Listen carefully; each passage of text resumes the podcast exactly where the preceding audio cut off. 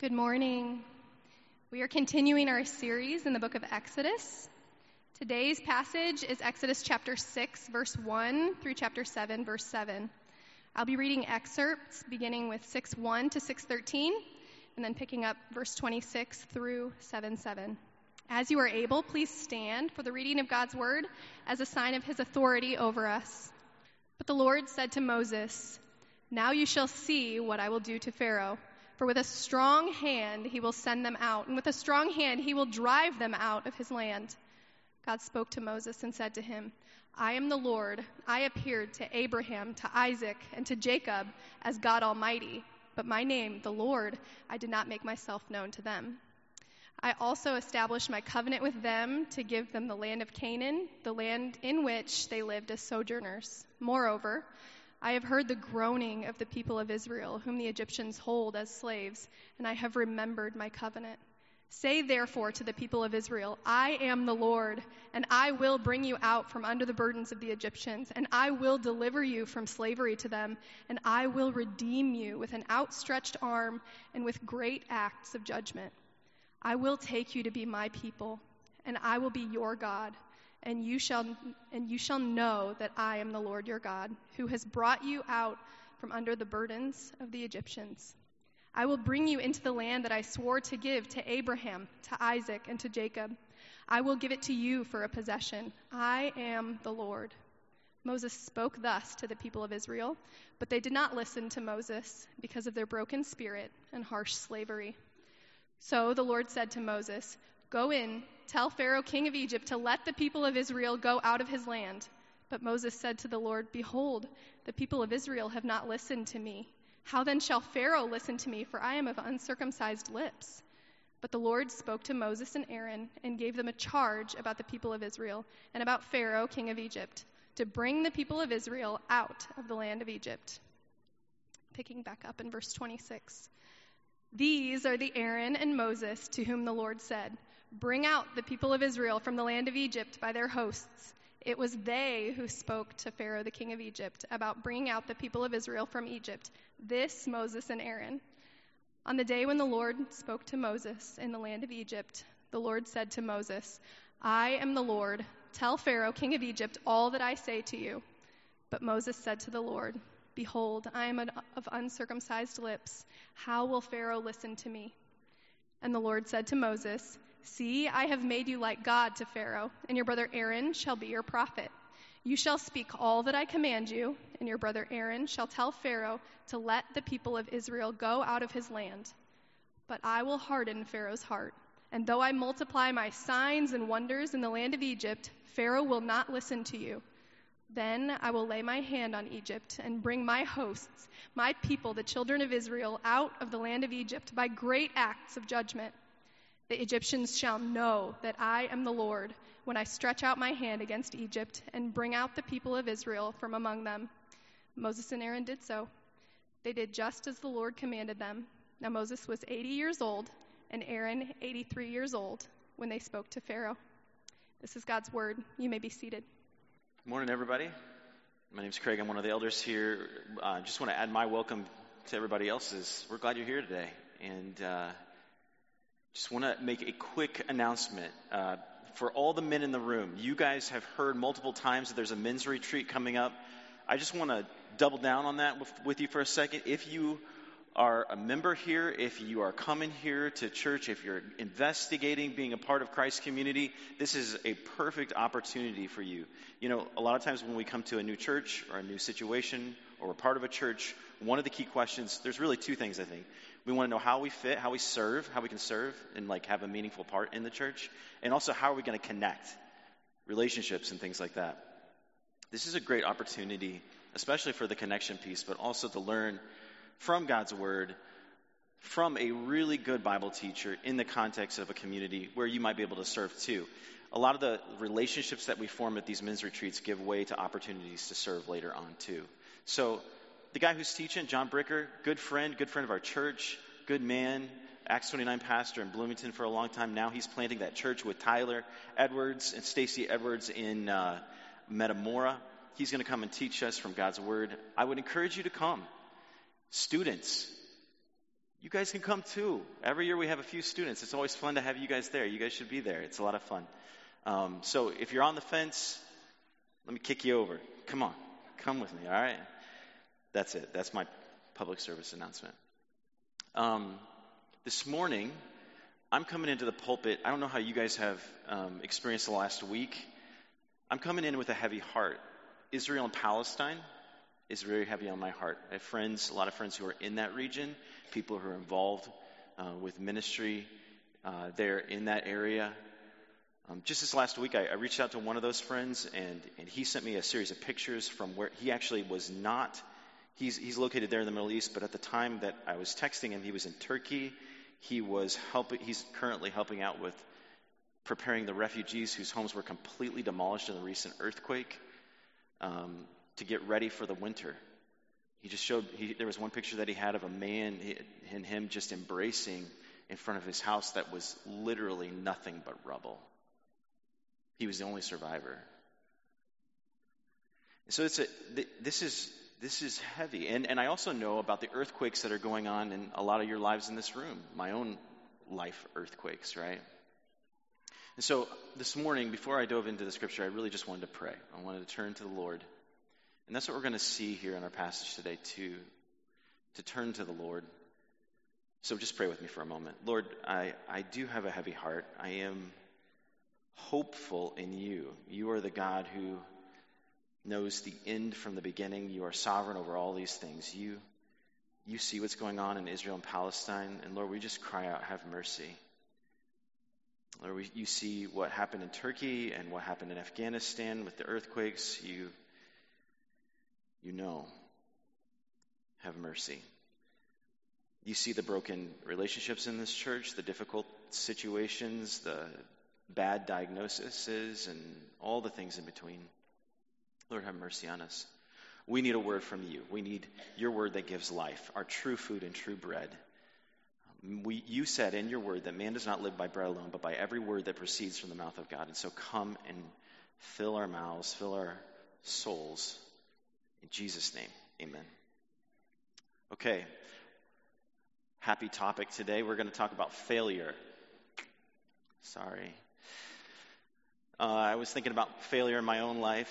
Um, do you guys? I don't know if you guys do this, but uh, this is this is a little bit of Craig's psychoses. Um, when I think about times in my past that are particularly embarrassing failures, I will like physically like, you know, like kind of cringe, like ooh, I hate it. I was thinking about one of those failures back in middle school. It seems to be an, a time in my life where a lot of those took place. Can I get an amen? Like, a you know, middle school, junior high and uh, I decided I wanted to run for student council president. And I got this idea in my mind that the, the key to success, the way I was going to win everybody's vote, y'all, I can't even, it hurts to tell you. I, I rapped. I made a rap about voting for Craig Coady. And then I lost the election, which I should have. It was embarrassing. Who would have voted for a candidate like me? Oh, man. How do you deal with failure? That's a funny one. There's obviously much more significant ones, more serious ones. More importantly, I think, how does God deal with our failures in life? We're going to see that today. Here's what we're going to see in our passage. And I know it was long. We're going to try to piece it together. It's a beautiful passage. I wanted to string it all together because structurally, and especially in the original language, you can see it. But structurally, it all actually fits together. Here's what we're going to see what to do when we fail,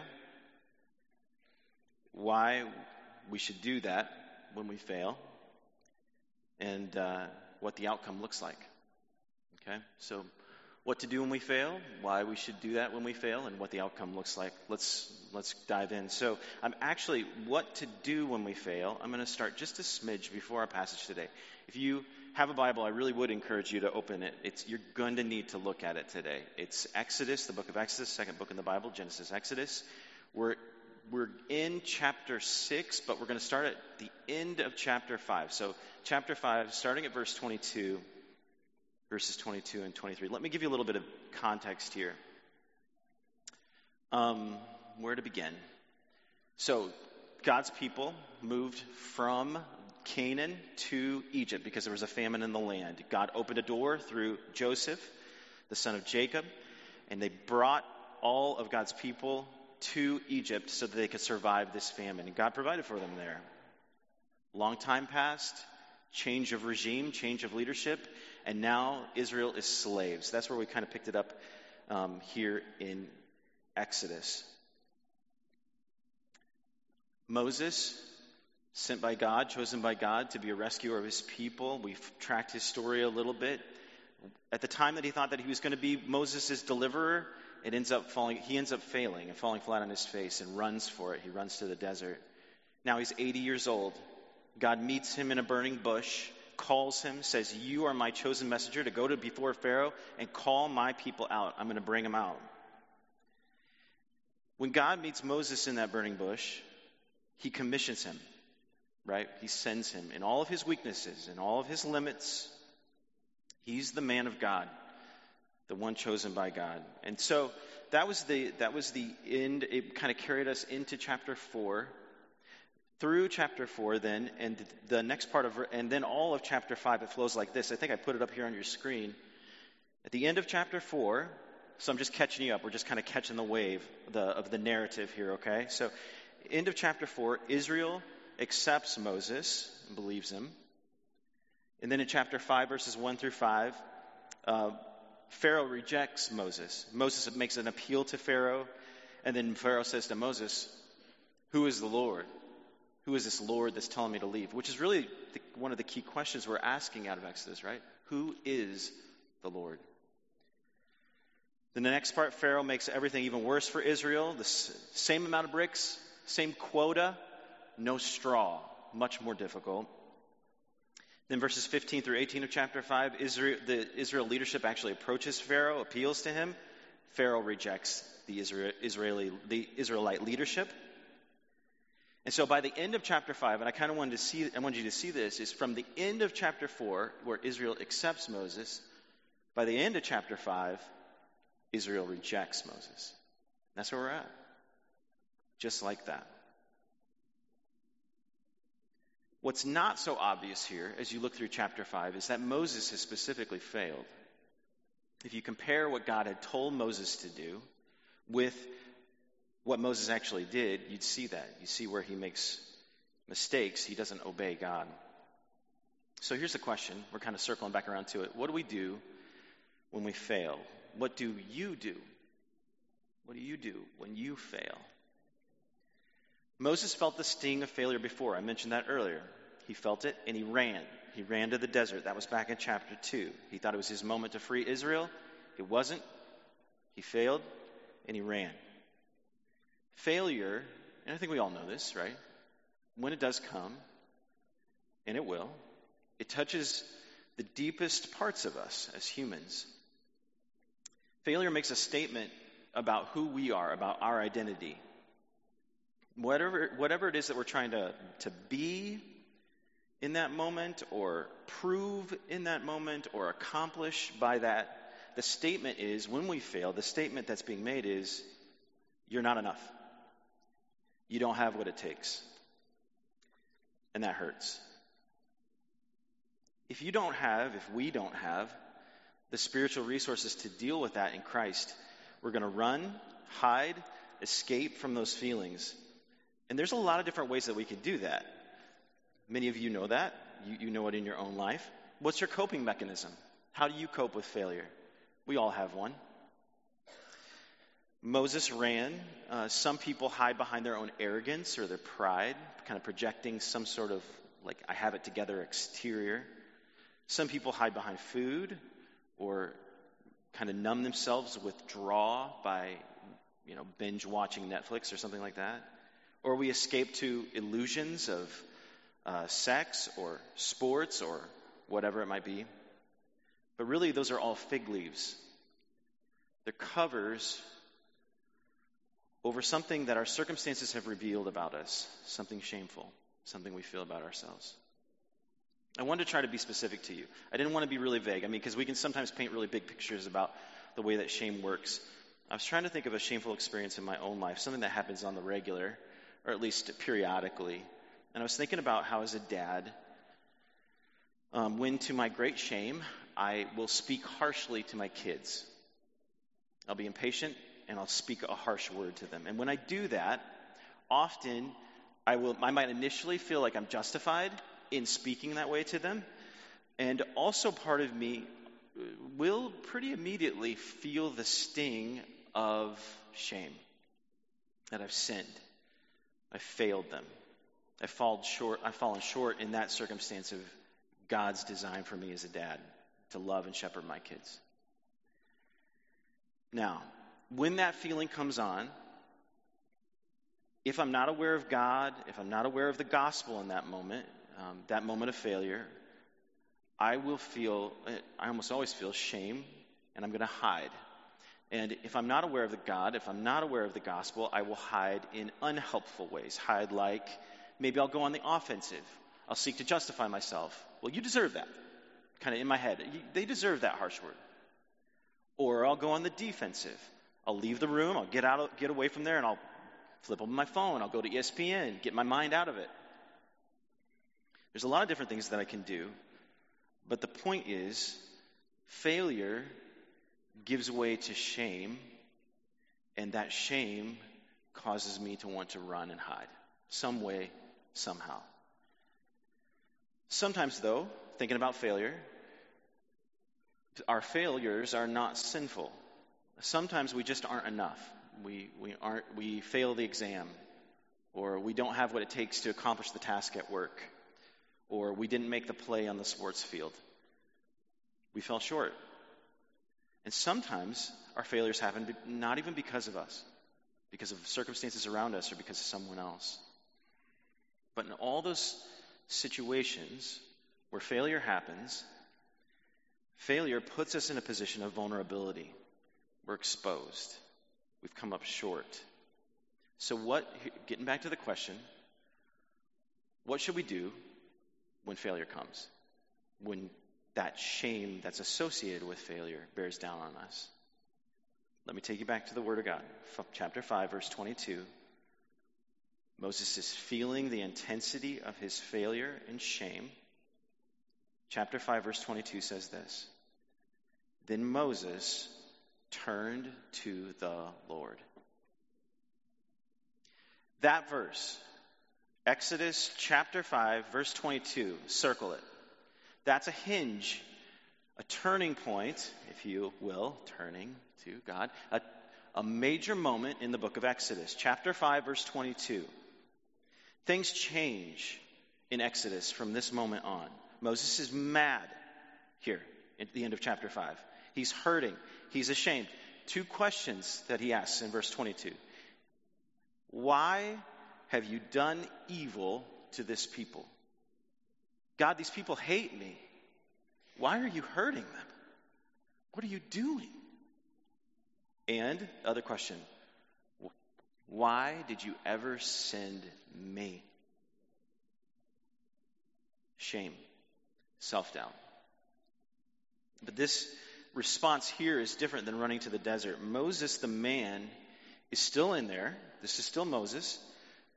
We're going to actually authenticate that in the middle of chapter 6 with this genealogy that's coming up. Moses, with all of his, his, sin and shame, it's still there, but he's doing something fundamentally different, something that he didn't do before. The very thing that we must do in our moments of failure and shame. He turned to the Lord. Failure produces shame. And shame, thinking about Garden of Eden, folks, Adam and Eve. Shame says, run, hide, cover yourself. But the God of the Bible calls to us, just like He called to Adam and Eve. He's calling to us this morning. And He's saying, Turn to me. Turn to me. Not to be ashamed again, not to be shamed, not to be condemned, but to embrace, be embraced by the God of steadfast love that overcomes all of our failures that's the good news. This is the gospel. This is the good news of Jesus Christ. This is what we proclaim here at Christ Community. This is why God sent Jesus. Romans 3:23 and 24 says this: For all have sinned and fall short of the glory of God. In other words, we've all failed. And all have sinned and fallen short of the glory of God and are justified by his grace as a gift. That's the good news. The good news is turn to God. The good news that we proclaim is not that God welcomes those who do not fail or do not make mistakes or only fail sometimes. The good news is that God welcomes people who fail all the time. He seeks failures, He seeks sinners. He sent His Son to turn our hearts to Him. What kind of God does that? You ever think about that? What kind of God seeks after failures, after sinners? He seeks the shameful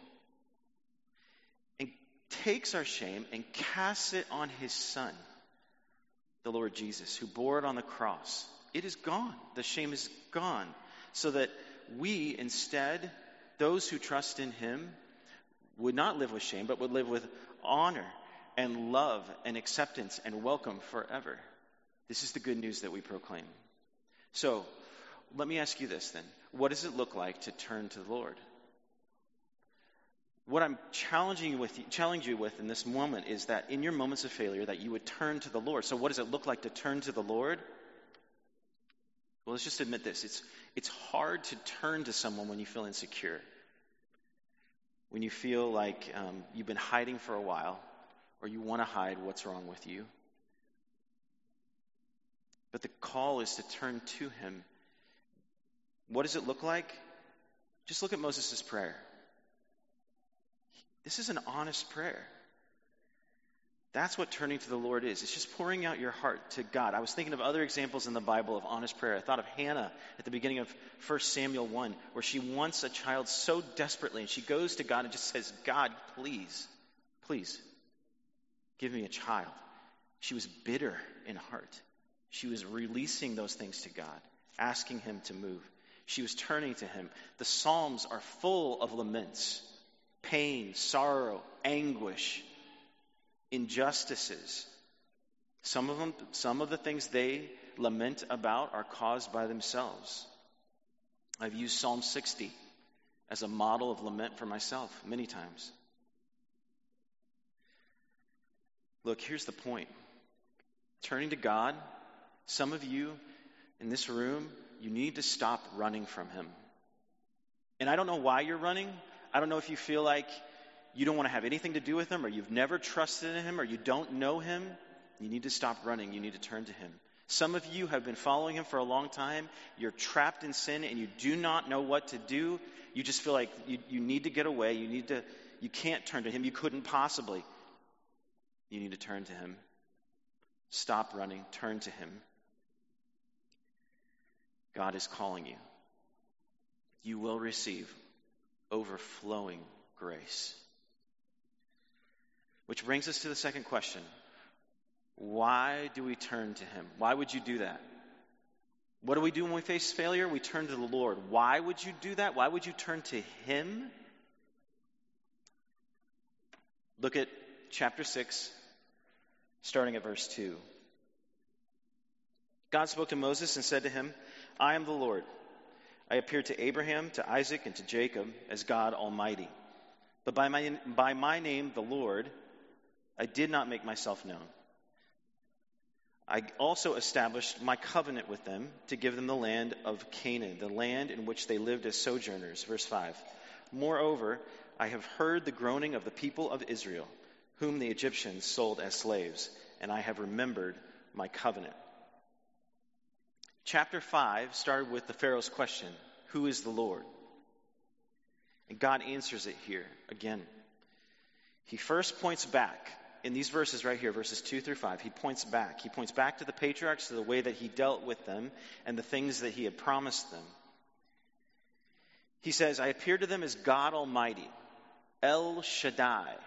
That's what God Almighty means. This name it highlights God's sufficiency. The one El Shaddai means the one who provides, the one who overcomes our insufficiencies. Like making childless Abram into the father of many nations, Abraham. He did it for Isaac and for Jacob, who were not two good dudes, by the way. They were not good guys, but he provided for them out of his goodness and out of his grace. And when God says to Moses, I am El Shaddai, which is the first thing he says, the one sufficient for your forefathers, what he's doing is he's pointing Moses to his faithfulness. I was faithful to them, I'm going to be faithful to you. They needed me, you need me, you need me too. I had what they needed, I will give you what you need too. And then he also points him to the presence. God points Moses to the present. I am. We talked about that a couple weeks ago. It's here in all caps as the Lord, means Yahweh. We talked about how that means that he's self sufficient. The fire that needed no fuel, it did not burn up the bush, it exists on its own. He is self existent, dependent on no one. We all depend on him. And what we talked about was that that name means presence. I will be with you. And it means power. You will succeed. You will do what I, what I command you to do. And while he's promising this, though, here in chapter 6, God makes this really curious statement. Verse 3 By my name, look at it again. By my name, the Lord, Yahweh, I did not make myself known to them. And he's talking about making himself known to the patriarchs, to Abraham, Isaac, and Jacob. So the question is does, it, does this mean, when God says this in verse 3, does it mean that God didn't use that particular name? Like God didn't identify himself as Yahweh to them? Or does it mean that they didn't know him, his character, in a particular way? And, he, and here's, here's the truth it's debatable, it's a hotly debated topic. And for me, I, I actually am not sure um, how, on which side it is, whether he was he never even used his name or whether it wasn't part of just a particular part of his character that wasn't known. But what, what we do know is this, and I hope you're tracking with me here. The patriarchs did not know God in the way that he's about to make himself known here to Moses and to the people of Israel in Exodus. They didn't know him in this way. And so the question then is how did they not know him? What particular part of God did they not know, yet know that he was about to make known in Exodus? Let me ask the question again, but let me ask it in a more personal way. To whom has Moses, in this moment of his failures and insecurities, his shame, to whom has he turned? How is God making himself known in that? Or let me make it even more personal for you. To whom have we, in our failures, in our shame, turned? Or why should we turn to him? That's what this passage is answering. Look at verse 6. We're going to read verses 6 through 8. Say therefore to the people of Israel, I am the Lord, and I will bring you out from under the burdens of the Egyptians, and I will deliver you from slavery to them, and I will redeem you with an outstretched arm and with great acts of judgment. I will take you to be my people, and I will be your God, and you shall know that I am the Lord your God, who has brought you out from under the burdens of the Egyptians. I will bring you into the land that I swore to give Abraham and Isaac and Jacob. I will give it to you for a possession, for I am the Lord. So what's new? What didn't the patriarchs know about God yet? What is God making known about himself when he says, I am the Lord, I am Yahweh? And this is what he's doing. This is what he's making known that he is our deliverer, he is our redeemer. He brings us out, makes us his very own, giving himself to us. Look, in the book of Exodus, God is just getting started, folks. He's, we're going to see a whole lot more about who God is. We've titled this, this whole sermon series, The God Who Makes Himself Known. And He's going to make Himself known. He's going to show Himself to be completely sovereign. He's going to show Himself to be supreme over every one of those Egyptian gods. He's going to show Himself to be in control over all of creation. He's going to show His complete authority. He's going to show His mercy. We're going to see a lot of different things. But before we get to all of that, what God makes himself known to, known to us and to the people of Israel, and to Moses, as the Lord, as Yahweh. It means that he is a deliverer and he is a redeemer. So, God, our deliverer, I think we understand maybe more intuitively what that means, or at least a little bit more easily. Delivered, rescued from oppression and slavery. We're taken out, just kind of like a, like a Navy, Navy SEALs SWAT special forces team coming in and pulling somebody out of captivity, right? They're delivered. They've been delivered. But what does it mean that God is our Redeemer? The book of Ruth, a couple books over in your Bible, is a good help to this. You don't need to look at it. I'll just kind of give you a little summary of the idea of a Redeemer. At that time in Israel, land ownership was tied up with, with uh, the family tree, with the family line. It's an inheritance. And in the case of Ruth, um, well, her the family that she had married into anyway, the family line had dried up. Everyone, the heirs, the people who were going to inherit the line, had died. The land had died, and the land then would pass to an outsider unless someone came and redeemed it, bought it back. This is how a redemption would happen. First, it needed to be someone relationally close, like family, and two, you needed to pay a price that was equal to the value of what was being lost, potentially lost, so that it could be redeemed. So, redemption is incredibly relational. It's like family. And redemption is sacrificial. It's costly. And here, God says, I will redeem you. From this moment on, in Exodus, from verse 6 of chapter 6, going forward into Exodus, God will take on himself whatever the price will be to buy his people back. And God will do it because he wants us. Look at verse 7. I will take you to be my people. And I will be your God. That's marriage. This is what God is making known to Moses, what was previously not known to the patriarchs.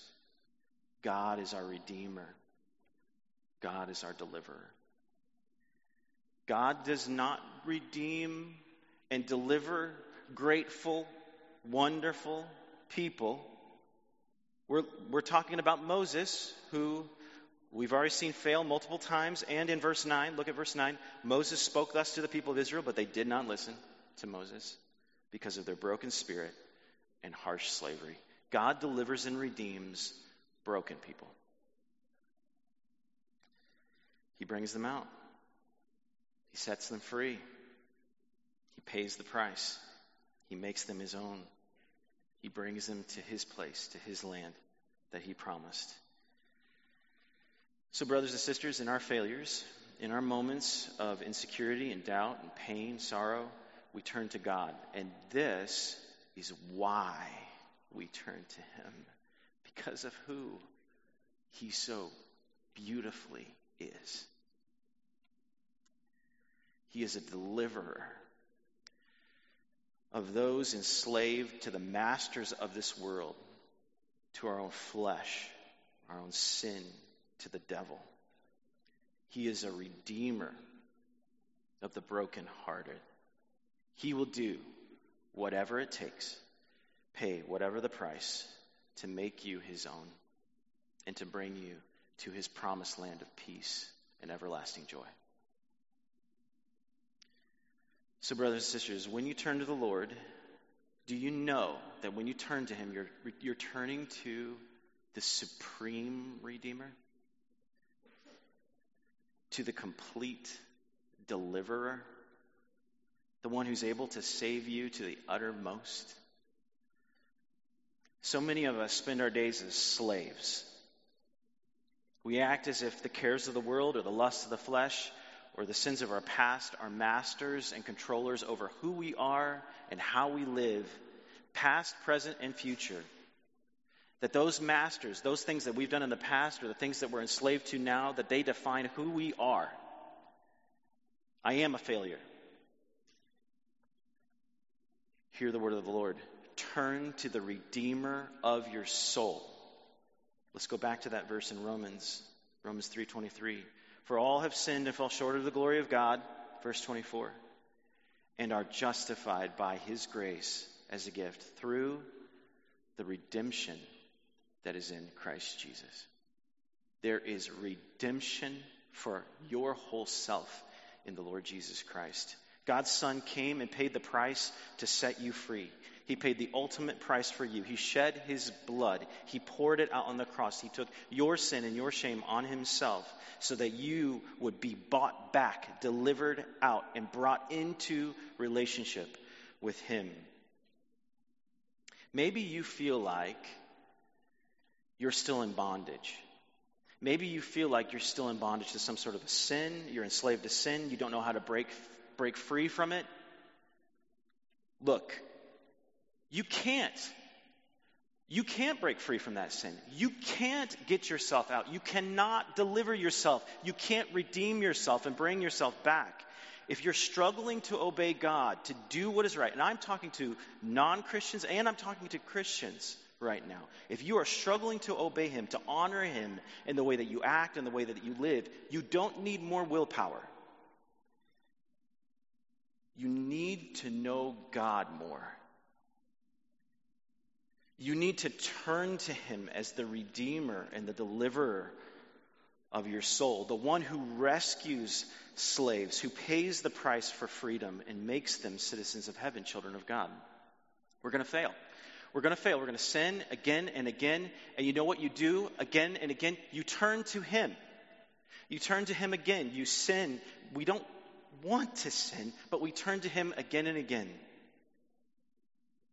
Why do we turn to Him? Because He is our deliverer and our redeemer. The price for redemption has been paid. Jesus Christ, the Lamb of God, has died for you. So turn to Him. We're almost done here. What's the outcome of turning to God? This is verses, verse 10 through the, that middle part of 7 7. This is what the outcome is. This is what happens when you turn to God. In verses 14 through 25, we have the family tree of Moses and Aaron. Brooke skipped over that. I told her to whenever she read it. I thought I'd save you guys the details. But what's interesting is it is bracketed, that, that genealogy, the family tree of Moses and Aaron, is bracketed uh, by a curious statement on either side. Verses 10 and 11, and then again in verses 26 through 29. So I'm kind of I'm looking at the brackets right now on either side of that. We have a similar statement. God reissues the command to Moses post failure. Go get back in there. Get back to it, Moses. Tell Pharaoh to let my people go. And then in verses 12 and in verse 30, Moses says this. It's up on the screen. Verse 12 says, how then shall Pharaoh listen to me? For I am of uncircumcised lips. And then verse 30. But the Lord said, but, the, but Moses said to the Lord, Behold, I am of uncircumcised lips. How will Pharaoh listen to me? See it on each side? The genealogy authenticates Moses and Aaron as men. Exodus, Exodus is not a book about this hero named Moses, it's about God. He and Aaron are humans, just like me and you, and Moses feels that. So when God says go, he says, My lips are uncircumcised. And here's what he means anything that's uncircumcised is outside of, it's not part of the promises and the blessing of God. Moses is essentially saying, My mouth hasn't experienced your transforming grace, Lord. I, I don't have it. I haven't experienced your transforming grace, your redeeming love. Sometimes in life, after we've turned to God, after we've looked to Jesus as our deliverer and our redeemer, we don't feel any different. Moses feels like he's not really experiencing the grace of God in his life. And maybe you can identify with that. I certainly can. But the truth is, he has experienced the transforming grace of God. We have the, the privilege of knowing that he encountered God in the, in the burning bush, and we, we've seen how he's turned to the Lord here at the end of chapter 5 and his conversations with God. But we also know that he's experienced the transforming grace of God from chapter 7, verse 6. Look at chapter 7, verse 6. Moses and Aaron did so. They did just as the Lord commanded them. Before he had not obeyed God, he wasn't, listen, he wasn't listening and doing what God told him to do. And now here, Moses is doing exactly what God commands him to do. The outcome of turning to God is doing what God commands. We're going to pick this up um, in chapter 7 next week, but um, as we're coming to a close, let me just ask you this. Brother and sister in Christ, are you doing what the Lord commands you to do? That's the outcome of turning to God. It's the mark of someone who's been delivered and redeemed. Because make, make no mistake, we all have a master that we're following. There's no one in this room who is, who is not a slave to something or obeying someone. It's only a question of who will it be? Jesus said this in John 8, verses 34 through 36. Truly, truly, I say to you, everyone who practices sin is a slave to sin. The slave does not remain in the house forever, the son remains forever. So, if the son sets you free, you will be free indeed. Turn to the Lord. Turn to the Son, and you will be free indeed. He is your deliverer, bringing you out into his place of perfect peace and rest, into relationship with him. He is your redeemer who paid the price that we could not pay to make you his forever. If you're a follower of Jesus, turn to the Lord. Turn to him again and again and again and live free. Free to obey his commands and flourish as God designed you to flourish in his world. And if you are not a believer, if you're not a follower of Jesus, you are enslaved to sin. You're a slave to your own passions. You're a slave to the devil. Freedom comes by faith in Jesus Christ. Turn to him this morning, and you will be redeemed and delivered. You'll be a child of God. Let's pray. Lord, thank you for making us, making yourself known to us again today. And, and I just pray, Lord, that you cause us to turn to you in our failures, in our shame, in our moment, and in our moments of comfort and peace, Lord, that we would turn to you the amazing God that you are, that you would come for us, that you would give yourself for us, the price paid for us by you. We praise you for all these things. Help us to live as your freed people, obeying your good word. In Jesus' name, amen.